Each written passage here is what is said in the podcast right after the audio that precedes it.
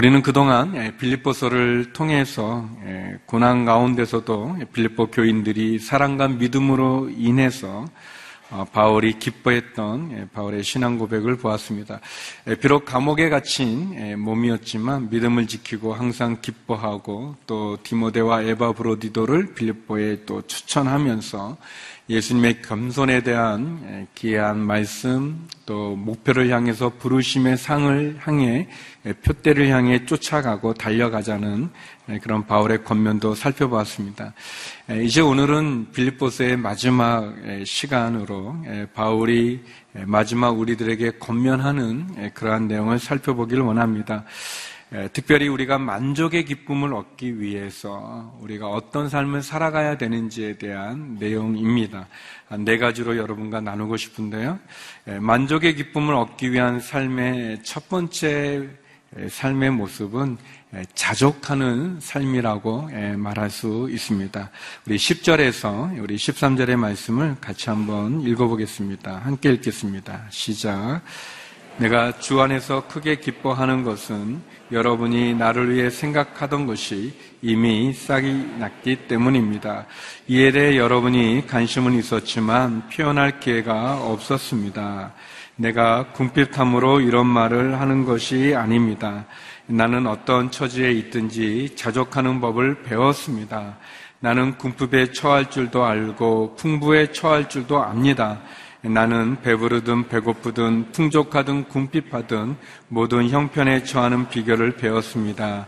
내게 능력 주시는 분 안에서 내가 모든 일을 감당할 수 있습니다. 만족의 기쁨이 우리에게 주어지기 위해서 우리가 살아가야 될 삶의 첫 번째 태도가 있다면 그것은 자족하는 삶입니다. 자족이라는 말은 이렇게 만족, 또는 자기 충족이라는 뜻이죠. 예, 외적인 환경에 구애를 받지 않고 예, 독립적으로 다른 사람의 도움을 받지 않고서도 스스로 일을 해 나갈 수 있는 태도와 또 마음의 자세를 뜻합니다. 예, 바울은 이 자족하는 삶을 어, 우리들에게 이렇게 이야기하면서 어, 한세 가지 정도의 그러한 특징으로 이 자족하는 삶이 우리가 가질 수 있다고 이야기해 줍니다. 먼저 바울은 이 자족하는 삶을 어, 배웠다고 얘기합니다. 자기가 배웠다.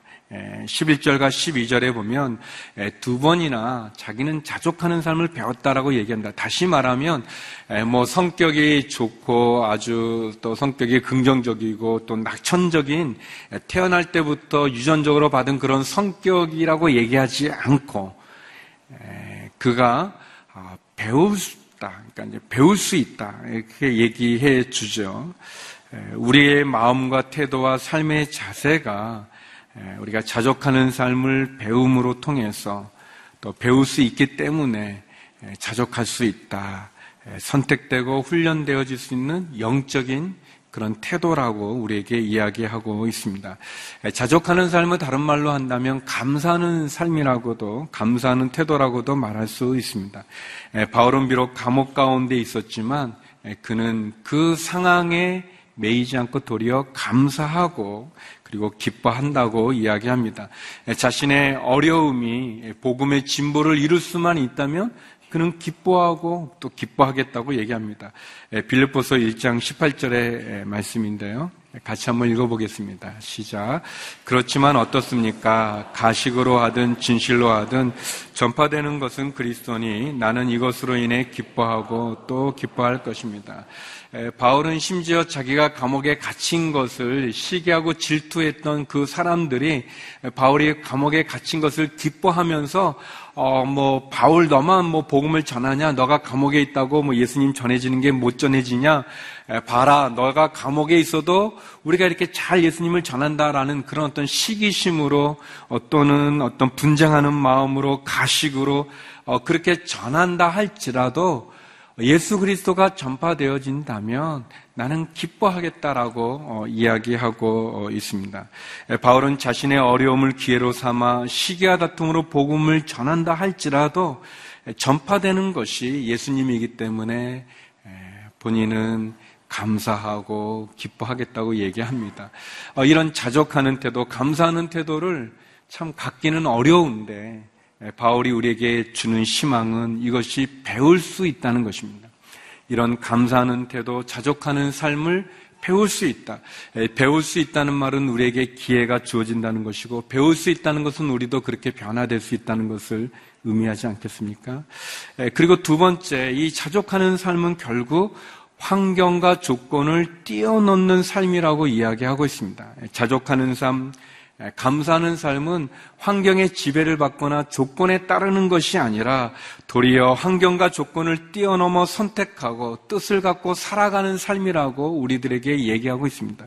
예, 그래서 여기 11절, 12절에 보면 여기 계속 나오는 것처럼 예, 바울이 빌립보 교인들이 그에게 준 선물 그것으로 인해서 내가 기뻐하지만 그러나 사실 나는 예, 궁핍에 처할 줄도 알고 풍부에 처할 줄도 알고 배부르든 배고프든 풍족하든 궁핍하든 모든 형편에서 자족한다고 예, 이야기하고 있습니다.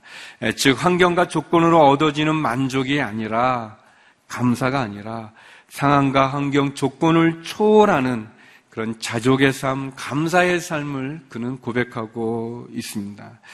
예, 저는 이 말씀, 에 궁핍하거나 또는 풍부하거나 배부르거나 배고프거나 어떤 형편에든지 내가 자족하길 배웠다라는 이 말씀을 아주 깊이 깨닫게 된 예, 아주 잘 이해했던 그런 경험이 있는데 예, 신대원 졸업반 때 이제 그 지도 교수님을 모시고 제가 한 달 정도 이렇게 선교지를 방문했던 적이 있었는데 그때 이제 저희들이 그 처음에 간 곳이 이제 인도라는 곳이었는데 거기에 있는 그 저희 선배죠 여자 선교사님이셨는데 선배님이 저희를 굉장히 따뜻하게 환영해 줬습니다. 예, 외롭게 지내시기도 하셨지만 그렇지만 이제 저희를 보면서 이렇게 후배들이 멀리까지 찾아온 것을 굉장히 고마워하시면서 저희들을 아주 잘해 주셨어요. 그래서 아주 그 호텔도 좋은 데서 이렇게 자게 해주고 또 이렇게 때마다 먹을 것도 아주 풍성하게 주시고 그리고 또 한 번은 이제 저희들 이제 일정 마칠 때는 또 그 집사님이 갖고 있는 좋은 별장에까지 또 빌려서 또 거기서 이렇게 저희를 잘 이렇게 해줬어요. 어, 그런데 저희들이 어, 이 고생을 많이 하는 줄 알았는데 이렇게 선교사님이 이렇게 잘 먹고 지내다니 어, 그러면서 어, 좀 약간 그 이렇게 그거를 이렇게 감사하는 것보다 아, 선교사가 이래도 되는가 뭐 이제 그런 좀 어떻게 보면 굉장히 심하게 좀 그런 좀 마음들이 좀 있었었어요. 어, 그리고 이제 또 이렇게 계속 이제 이렇게 이어져서 이제 여러 나라 가다가 이제 방콕에 태국에 도착하게 됐는데 태국에 딱 도착했던 그 만난 선교사님은 어, 외모부터도 좀 무섭게 생기셨고 어, 이 후배들을 환영한다기보다 어, 너희들 한번 고생해봐라 이제 그런 식으로 하면서 저를 얼마나 뺑뺑이들 놀리시는지 막그 어, 산지족에 들어가서 막 벌레들 나오는 그런데 그냥 몰아놓고 그냥 재우고 막 했었어요. 먹는 것도 아주 조금 주고 이렇게 아주 예, 잠자리 너무 불편하고 그런데 이제 또 저희들의 마음 가운데 이게 막 불만이 막 여기를 아니 그래도 선배라고 이렇게 마음대 찾아왔는데 어떻게 우리를 이렇게 하는가 그런데 이제 그 성교가 이제 마치는 쯤에 이제 지도 교수님이 성찬을 하시면서 이 말씀을 읽으시면서 저희들에게 얘기했어요. 너희들은 어떻게 풍족하면 풍족한 대로 또 뭐라고 그러고 어, 잘해주면 잘해준 대로 뭐라 고 그러고 또 어, 훈련한다고 너희들 심하게 하고 어렵게 하면 어렵다고 뭐라고 어떻게 너희들은 그럴 수 있느냐 사도 바울을 봐라 그는 풍부에 처하든 빈곤에 처하든 배부르든 배고프든 어떤 상황에 처하든지 예, 자족의 비결을 배웠다라고 얘기하지 않는가라고 했을 때 어, 너무나 잘 이해가 되어졌습니다. 예, 성도 여러분 우리가 건강하고 일이 잘 되고 그리고 형통하고 그리고 뭐 모든 게 넉넉하면 하나님을 잘 믿을 것 같지만 사실 그렇지 않은 때가 더 많이 있죠. 도리어 건강이 나빠지고 또 환경이 어려워지고 상황이 힘들면 더 하나님께 나와 붙잡는 그런 우리의 모습이 있지 않습니까? 사도 바울은 상황과 환경에 따라 내 신앙이 왔다 갔다 하는 그 믿음이 아니라 어떤 상황에서든지 자족할 수 있는 그 길을 배웠다고 얘기합니다. 전도서 7장 14절에 보면 이런 말씀이 있습니다. 같이 한번 읽어보겠습니다. 시작. 잘 되어 갈 때는 기뻐하고 고난의 때는 생각하여라. 이 두 가지 다 하나님께서 만드신 것이다. 이는 사람으로 하여금 그의 미래에 대해 헤아려 알지 못하게 하시려는 것이다. 예, 잘 될 때 기뻐하라. 또 고난이 있을 때는 생각해 보아라. 하나님께서 이 두 가지를 다 우리에게 주었다고 얘기하고 있습니다. 사랑하는 성도 여러분, 환경과 상황에 의해서 우리의 신앙이, 우리의 믿음이 흔들리는 것이 아니라 어떤 상황에서든지 자족할 수 있는 그래서 환경과 상황을 초월하여 하나님 앞에 우리의 온전한 믿음을 갖는 것, 어, 그것이 곧 만족하는 기쁨, 그것이 곧 자족하는 삶이라고 얘기합니다. 그리고 세 번째, 자족하는 그 삶은 예수님께 초점을 맞춤으로 가능하다고 이야기합니다. 특별히 13절에 보면 내게 능력 주시는 분 안에서 내가 모든 일을 감당할 수 있다고 그가 고백하지 않습니까? 근데 이 13절은 종종 우리가 오해하는 구절이기도 합니다. 뭐냐면 내게 능력 주시는 예수님 안에서 내가 모든 것을 할 수 있다는 것이 마치 우리가 슈퍼맨과 같이 불가능한 일이 없는 것처럼 이렇게 비춰지는 그렇게 오해하기도 합니다. 물론 하나님이 우리를 도와주시면 우리 하나님이 함께 해주시면 우리가 못할 일이 없죠. 그렇지만 이 말씀은 우리가 어떤 형편에서는 이 문맥의 내용처럼 우리가 어떤 형편에 어떤 상황에 어떤 환경에 처하든지 예수님이 주시는 그래서 예수님이 그 형편을 뛰어넘는 자족의 능력을 우리가 얻을 수 있다는 것을 말해주고 있습니다. 우리가 예수님에게 초점을 맞추면 환경과 상황을 뛰어넘어 우리가 그 환경 가운데도 자족할 수 있는 능력이 우리에게 있다는 것을 의미합니다. 예, 우리가 환경에 초점을 맞추다 보면 그 환경이 바뀔 때마다 우리가 기뻐하기도 하고 슬퍼하고 낙심하기도 할 것입니다. 마치 우리의 초점이 성공에 맞춰져 있다면, 돈에 맞춰져 있다면, 쾌락에 맞춰져 있다면, 성공할 때나 돈이 많을 때나 또 쾌락이 있을 때는 우리가 기뻐하고 행복해지지만, 그러나 실패하거나 돈이 없거나 또 쾌락이 사라지게 되어지면 우리는 불행할 수밖에 없는 우리의 모습이 있습니다. 성도 여러분, 우리는 우리의 초점을 예수 그리스도에게 맞춰야 될 것입니다. 예수님에게 초점을 맞출 때 상황과 환경을 뛰어넘는 자족의 삶, 만족의 삶, 주님이 주시는 그 행복의 삶 가운데 나갈 수 있을 것입니다. 마치 우리가 태양을 바라보면 그림자가 보이지 않는 것과 마찬가지로 예수 그리스도에게 초점을 맞출 때 우리를 향한 하나님의 그 사랑과 우리에게 주시는 그 기쁨, 그 자족의 삶을 우리가 배울 수 있을 것입니다. 두 번째, 오늘 본문은 우리들에게 함께 나누는 삶에 대해서도 이야기합니다. 우리 14절에서 17절의 말씀 같이 한번 읽어보겠습니다. 함께 읽겠습니다. 시작. 여러분이 내 환란에 함께 참여했으니 잘했습니다. 빌립보 사람들이여 여러분이 알다시피 복음 전파 활동 초기에 내가 마케도냐를 떠날 때 나를 위해 주고받는 일에 동참한 교회는 오직 여러분밖에 없습니다. 내가 데살로니카에 있을 때도 여러분은 한두 번 내가 필요한 것들을 보내 주었습니다. 내가 선물을 구하는 것이 아닙니다. 오직 여러분의 봉사의 열매가 풍성하기를 바랍니다. 바울이 14절에서 빌립보 교회가 바울의 고난과 환란에 참여한 것을 감사해야 하고 칭찬합니다. 이것은 어떤 의미로 바울 개인을 도와준 그것에 감사한다기보다는 바울이 복음을 전하는 그 선교 사역에 빌립보 교회가 동참한 것에 대해서 그가 감사한다고 말할 수 있습니다.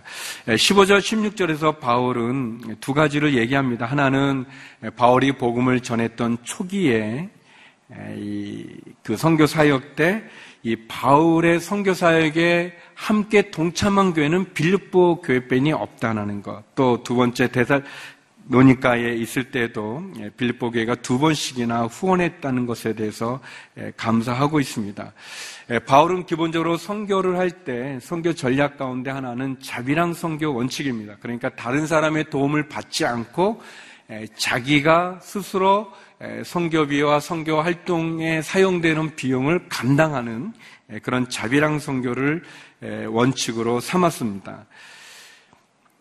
그래서 어, 왜 그렇게 했냐면 어, 어떤 후원도 받지 않고 복음을 전함으로 인해서 그 복음을 듣는 사람이 은혜로 얻게 되어지는 복음을 분명히 깨닫게 하기 위해서 복음을 듣는 사람들로부터 어떠한 도움도 받지 않고 그런 자비랑으로 선교를 했었습니다.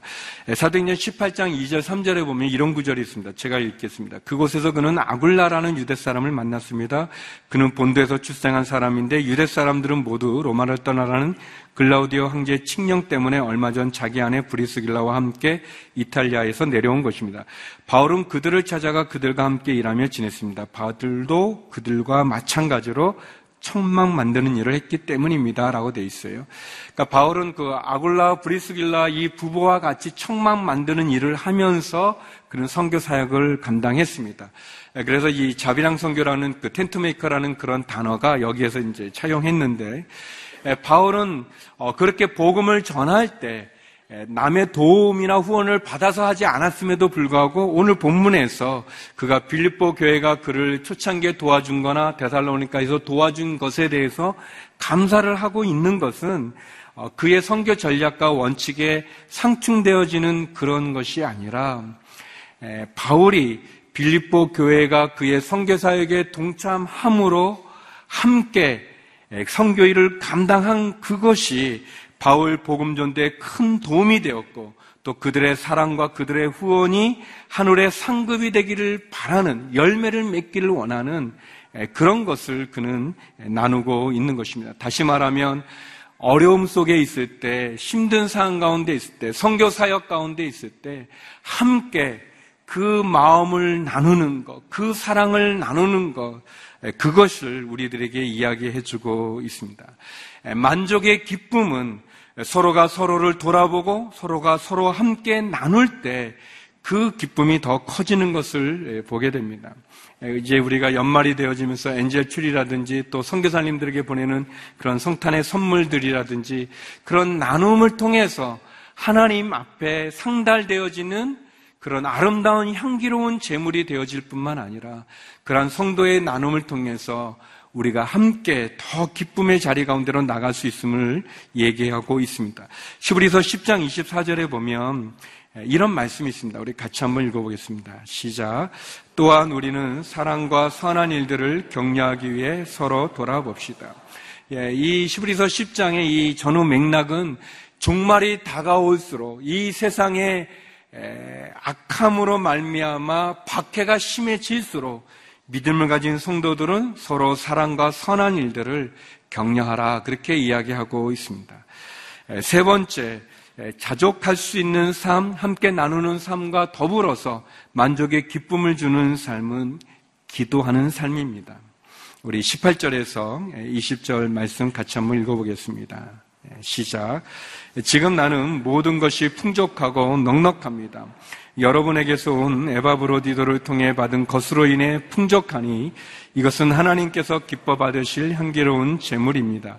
내 하나님께서 그리스도 예수 안에서 영광 가운데 그분의 풍성하심을 따라 여러분의 모든 필요를 채워 주실 것입니다. 하나님 우리의 아버지께 영광이 무궁하시기를 빕니다. 아멘.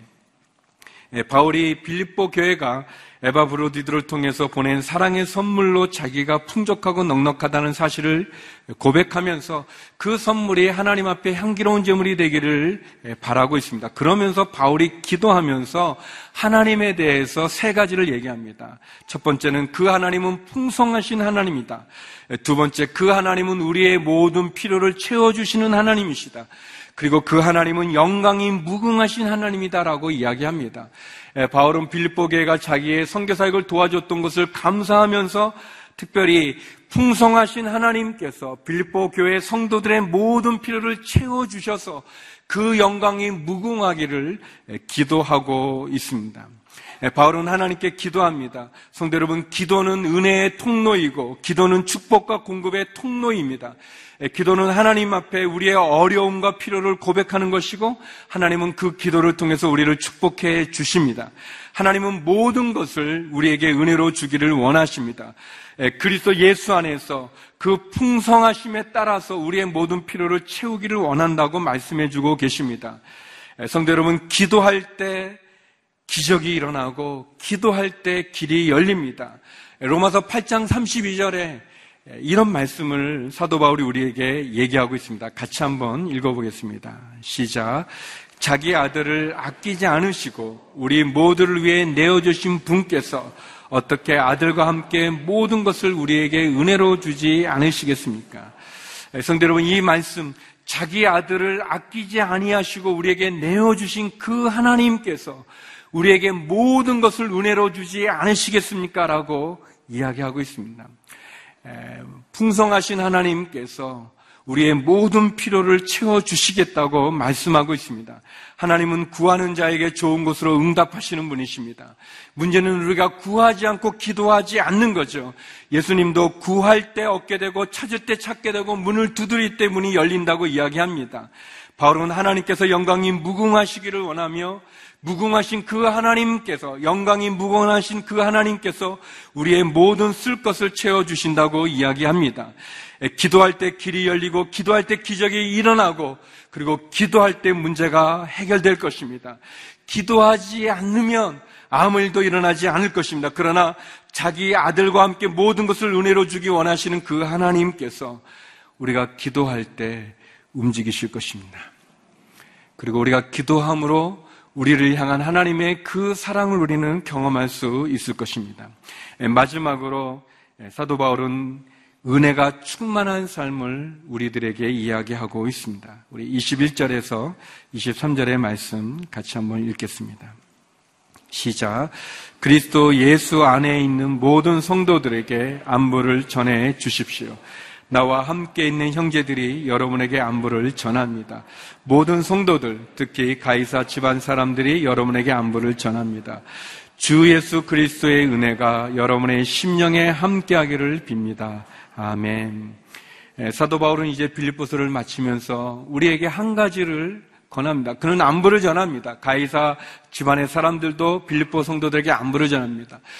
바울이 전하는 안부의 핵심적인 내용은 무엇입니까? 그것은 바로 예수 그리스도의 은혜가 우리와 함께 하기를 그는 기도하고 또 축복하고 있습니다. 바울이 주 예수 그리스도의 은혜가 우리와 함께 하기를 원하는데 그는 이 편지를 쓸 때도 처음에도 역시 그것을 이야기했습니다. 빌립보서 1장 2절인데요. 같이 한번 읽어보겠습니다. 시작. 하나님 우리 아버지와 주 예수 그리스도의 은혜와 평강이 여러분에게 있기를 빕니다. 하나님 아버지와 우리 주 예수 그리스도의 은혜와 평강이 여러분과 함께 있기를 바랍니다. 그렇게 편지를 썼고 그리고 이 편지를 마치면서 주 예수 그리스도의 은혜가 여러분과 함께 하기를 빕니다라고 그가 축복하고 있습니다. 사랑하는 성도 여러분, 예수 그리스도의 은혜가 무엇입니까? 어, 하나님 아버지의 은혜가 무엇입니까? 그것은 십자가입니다. 예수 그리스도의 은혜는 십자가입니다. 십자가의 은혜, 구원의 은혜, 복음의 은혜이죠. 바울이 우리에게 마지막으로 우리를 축복하기 원하는 것은 예수 그리스도의 십자가의 은혜가 우리와 함께하기를 원하는 것입니다. 사랑하는 성도 여러분, 하나님께서는 예수 그리스도를 보내서 우리를 위해 십자가에 죽게 하심으로 저와 여러분을 죄와 사망 심판에서 구원하여 주셨습니다. 그 십자가의 은혜는 우리로 하여금 하나님이 우리를 얼마나 사랑하시는지를 보여주시는 사랑의 증거입니다. 그 십자가는 우리가 어떻게 구원 얻을 수 있는지를 보여주는 결론이기도 합니다. 예수 그리스도의 은혜가 우리와 함께하기를 원합니다. 사도 바울은 예수 그리스도에게 초점을 맞춤으로 그는 그 상황과 환경을 초월하는 기쁨을 자족하는 삶을 배웠다고 고백하고 있습니다. 그리고 무궁하신 하나님, 풍성하신 하나님께서 우리의 모든 필요를 채워주신다고 얘기하고 있지 않았습니까? 자기 아들을 우리에게 내어주신 그분께서 우리에게 은혜로 우리의 모든 것을 주시지 않겠다고 않으시겠냐고 얘기하고 있습니다. 사랑하는 성도 여러분, 빌립보서가 기쁨의 서신이 될 수 있는 것은 바로 이 십자가의 은혜입니다. 예수 그리스도의 십자가를 소유한 사람은 상황과 환경을 초월하는 기쁨, 그 자족의 삶 가운데 만족의 기쁨 가운데 나갈 수 있습니다. 그것이 복음이죠. 예수 그리스도의 십자가로 구원받은 우리의 그 복음 그리고 이 복음을 전하기 원해서 듣지 못하는 믿음 없는 자들을 향해서 이 복음을 나누는 그 십자가의 은혜 그것이 이 교회의 이 세상에 줄 수 있는 우리의 희망이 아니겠습니까? 사랑하는 성도 여러분, 어떻게 만족의 기쁨을 누릴 수 있겠습니까? 그것은 자족하는 삶, 나누는 삶, 기도하는 삶, 무엇보다 예수 그리스도의 은혜, 그 십자가의 은혜를 그 마음에 품은 사람일 것입니다. 예수 그리스도를 바라보십시오. 십자가를 바라보십시오. 그리고 그 십자가에 나를 위해 죽으신, 나를 위해 아들을 보내주신 그 하나님의 사랑을 만날 수 있기를 주의 이름으로 축원합니다. 그리고 그 십자가의 능력과 사랑으로 이 한 주간도 저와 여러분 승리할 수 있기를 주의 이름으로 축원합니다. 기도하시겠습니다. 거룩하신 하나님, 예수 그리스도에게 초점을 맞추고 십자가를 바라봄으로 자족하는 삶, 만족의 기쁨의 삶 가운데 거하며 십자가의 구원의 은혜로 승리하는 믿음의 삶, 사랑한 저희 모두가 되게 하여 주시옵소서. 예수님 이름으로 기도드립니다. 아멘.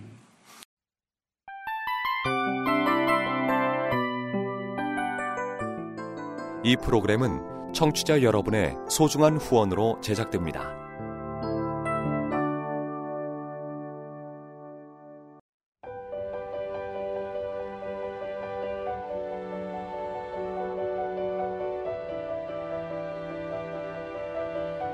세상에는 수많은 교회들이 있지만 더 깊이 있는 말씀 강해를 찾기 위해 크기로만 교회를 선정하지 않습니다. 보다 좋은 영적 콘텐츠를 더 많이 나누기 위해 방송비를 받지 않습니다. 1년 365일 복음만 전하고 싶어서 우리는 광고를 하지 않습니다. 온누리의 복음을 땅끝까지. CGN TV와 함께 땅끝 성교사가 되주세요